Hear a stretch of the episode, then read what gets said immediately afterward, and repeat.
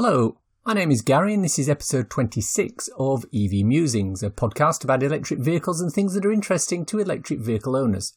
On our podcast today, I'll be talking about batteries. It's just me today. Simon's off preparing for Christmas, interviewing someone for an upcoming episode, and drooling over the Tesla Cybertruck order he placed last week. So we'll talk about something a little bit more esoteric but quite important today. Ever since EVs started to be manufactured in largest numbers, the big complaint that many people had was that they're limited in their range by the batteries. They don't go very far. They believed technology hadn't advanced enough and cars with a range of 60, 70 or 80 miles just weren't enough for people to accept mass adoption of EVs.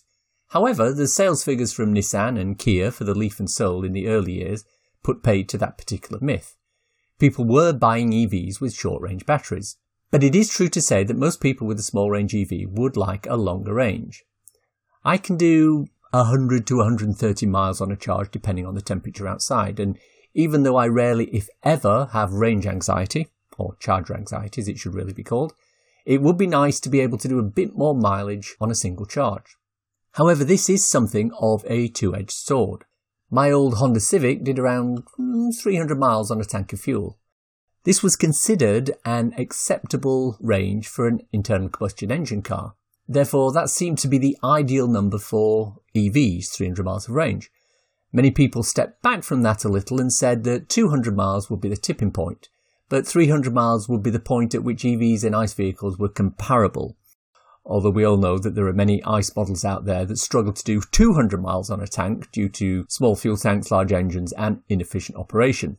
I'm looking at you, Ford Mustang V8. But the fact is that bigger batteries are going to take longer to charge than smaller batteries, regardless of how fast the charger can pump the electrons in. So is it going to be better for a car to have a smaller battery, i.e. with a smaller range, say 130 miles, but be able to charge up in 40% of the time, but having a battery that is bigger and will take you farther, but will take longer to charge? Bjorn Nyland, Tesla Bjorn, when he did his Guinness World Record breaking 24 hour race to cover the longest distance in an EV, he used a Tesla Model 3, but he only charged it to 67% maximum each time. This was the optimal point at which the distance travelled was enough to get good coverage, but the charging time at each stop was the quickest. This meant that in reality, even though he was in a car with a big enough battery to do over 300 miles, he was only using less than two thirds of it to make the drive. Also, in an earlier test, he ran a Kia Soul against an I-Pace over 1,000 kilometres, and the Soul beat the larger batteried I-Pace because it charged quicker and he had a smaller battery. The higher number of quicker charge stops for the Soul was offset by the amount of time spent charging the large battery. Over the accumulated time, it was quicker with the Soul. The I-Pace's low efficiency didn't help with that race either, though. The calculation really comes down to how long you'll need to spend charging at a given charge speed. A 100 kilowatt hour battery could take 90 minutes to charge and take you 300 miles, although not in an I-Pace, obviously. Whereas my 30 kilowatt hour Soul can do about 80 miles on a 20, 22 minute charge from about 15 or 20%. Do the sums and my Soul goes 320 miles after 80 or 90 minutes of charging on a 50 kilowatt charger. That's more than the 100 kilowatt hour battery in the same time. But do people really want to be doing little charging stops regularly rather than bigger stops less frequently? Well, there are advantages and disadvantages either way. More frequent stops make for a better journey. You're more relaxed, you're more refreshed, you have time for a stretch, and it's a less stressful process. More frequent stops, however, do increase your overall runtime. If you're going less than the range of a full battery, it makes no sense to stop and charge for no reason other than to charge. Why have a 200 mile battery but stop every 100 miles of charge? Shorter runs and more frequent charging stops also have benefits for vehicles without thermal management. The shorter runs keep the battery temperature down and allow for faster charging without hitting rapid gate too much, as this happened in the Nissan Leaf and the e-Golf. We'll talk about rapid gate in a short while. And longer runs allow you time to take your stops at the point where they make more sense for you. It's inconvenient stopping for coffee three times in the morning when you really only want to stop once for lunch. But the problem with some such as these comes when you factor in maximum charging speeds. Take the i3, for example. Fabulous car does around 130, 140 miles on a charge. Simon and I did a thousand kilometers in his in one day with no charging issues, but it will only charge at a maximum of 50 kilowatts. This means that even with the Ionity BP ChargeMaster fast chargers, there's very little advantage over a normal 50 kilowatt charger, such as the Engenie model. Most of the current early stock of EVs top out at 50 kilowatts. The Kona, e-Niro, Soul and Ioniq don't, but the Leaf, Zoes and e-Golfs are restricted from that point of view. Despite all this, we see that a lot of the newer EVs coming out in the upcoming years are still relatively small range. The Honda E has a projected range of 125 miles, the MG ZS EV does 140, the Peugeot E 2008 does 185, the VW ID3 and the DS3 hatchback do 170, None of these come close to the 300 miles that people seem to think is required for them to go across to an EV, and yet these cars have had some impressive pre orders, presumably from members of the public, not just members of the EV fraternity. It implies that smaller batteries with shorter, faster charge stops starts to become preferred, at least in an urban setting where these cars will shine. But with 150 kilowatt, 200 kilowatt, and 350 kilowatt charging, the whole size versus speed equation starts to get tipped more in favour of speed. Remember, however, that not every car can charge at the highest speed. Even Tesla's fabled Model 3 will only charge at 100 kilowatt on the 200 kilowatt supercharger unless you plump for the longer range version. Let's talk about why this is an issue and why we can't have batteries that just suck up power really, really quickly and fill in a few minutes like you do at a petrol station. Battery charging speed is dictated by a number of things. Chief amongst them is the ability to manage the heat being generated and ensuring the batteries stay in tip-top condition. The reason your phone battery only lasts 18 months before you end up replacing it or the phone is for this reason. And this is why, with very few exceptions, EV batteries have a charge curve. Now, we've talked about charge curves before on this show when we were discussing charging in episode 7. Basically, it means that even the fastest charging EVs in existence, the Porsche Taycan, won't charge at its maximum speed for the full time. An EV will determine the charge speed based on a number of factors. How warm the battery is and how low the state of charge is amongst them. If the conditions are right, you'll get the maximum charge speed. However, this will only continue until it reaches a predetermined state of charge in the battery. At that point, the BMS, the battery management system, will start to throttle the charge speed. It might start to gradually reduce it, dropping it bit by bit, or it might step it down to a lower level where it will continue to charge. If the throttling is a step change, this will occur again later until the battery is dropped down to a charge speed at around 80% state of charge, that it can handle continuously without any further throttling. Above 80%, fast charging is generally discouraged for this reason, primarily because it isn't good for the battery, but secondarily because the BMS will throttle the charge speed to such an extent that charging on an AC charger will be just as fast. Remember, a battery that will charge at 350 kilowatts will only charge at that speed if all the conditions are right, and it will only stay charging at that speed for a relatively short part of the charge. As the state of charge increases, the charge speed will drop.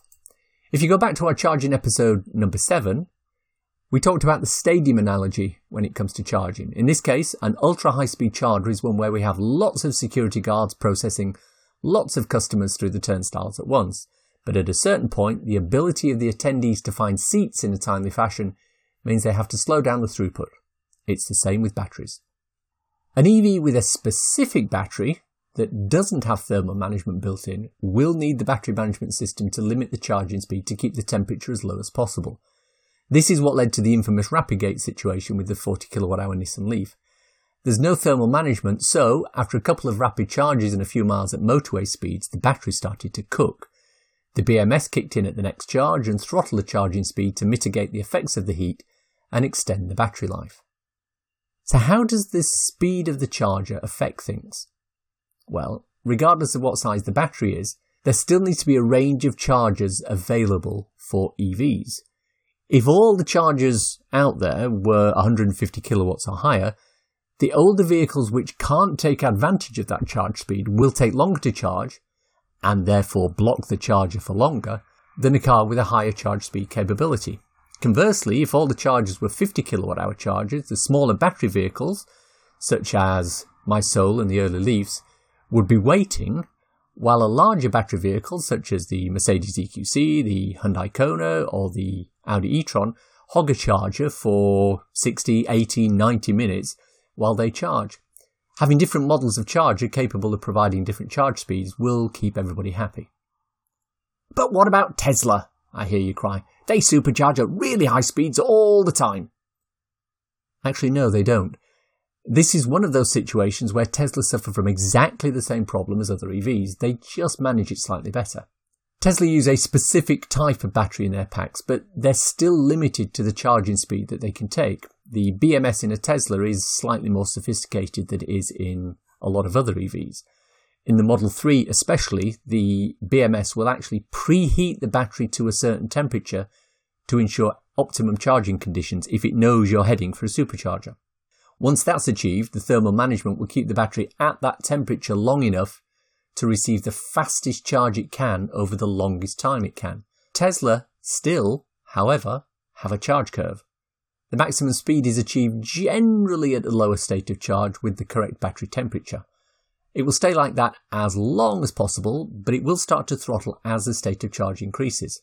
If the circumstances are not ideal, the charge rate will be lower. In fact, I was in a Model X the other day at a supercharger, and we were getting 27 kilowatt charge speed because we plugged in at 75% with an unheated battery and we'd only driven five miles to get there. Very low indeed, but not unexpected. I mean, we spoke to a fellow Model X driver who'd driven his for three years and he said, yeah, that's about right for these conditions. So let's summarize. Bigger battery and fewer stops, or smaller battery with more stops? Well, there's no right or wrong answer. If you're a dyed in the wool EV fan who understands charge curves and appreciates EVs for what they are, what they offer, and how they work, it's very easy to accept a smaller battery and have more charging stops. But if you're a convert from internal combustion engine vehicles and you're still steeped in the old run it until it's almost empty, then stop at the nearest petrol station for a two minute refuel school of thought, then a larger battery that recharges less frequently is probably more your holy grail. But neither of these is the right answer. It's horses for courses. If you live, for example, in southeast England where the charging infrastructure is slightly better and you have a home charger, then a smaller battery, that's probably going to be a no-brainer. But if you're in the charging wilderness of Wales or Devon and Cornwall or the Cotswolds or Norfolk, then a larger battery will give you the confidence you need when the nearest charger could be some distance away. So let's wrap up by seeing if there's some cool EV or renewable thing that I've come across that I can share with you, our listeners. How about this? James May bought a Model S and a Toyota Mirai hydrogen fuel cell car. We all know James May from uh, that bastion of journalistic integrity when it comes to vehicles, Top Gear and the erstwhile Amazon Grand Tour and him and his compatriots were rather negative towards electric vehicles. They did that uh, infamous program, shall we say, where they took a couple of two or three EVs out to, I forget where it was, but they ended up for seven hours in Salisbury doing etchings of gravestones while they waited for their cars to charge on a three pin plug and an extension cable because they hadn't done any planning, etc., etc. So it was very, very surprising to see that in his quite extensive garage, James May has recently purchased a brand new Model S and followed it up a couple of days later with a Toyota Mirai. I say purchased, he's probably leased, doesn't make any difference. As he puts it himself, he's kind of seen the light a little bit when it comes to things like this, but he's basically doing this from a journalistic point of view.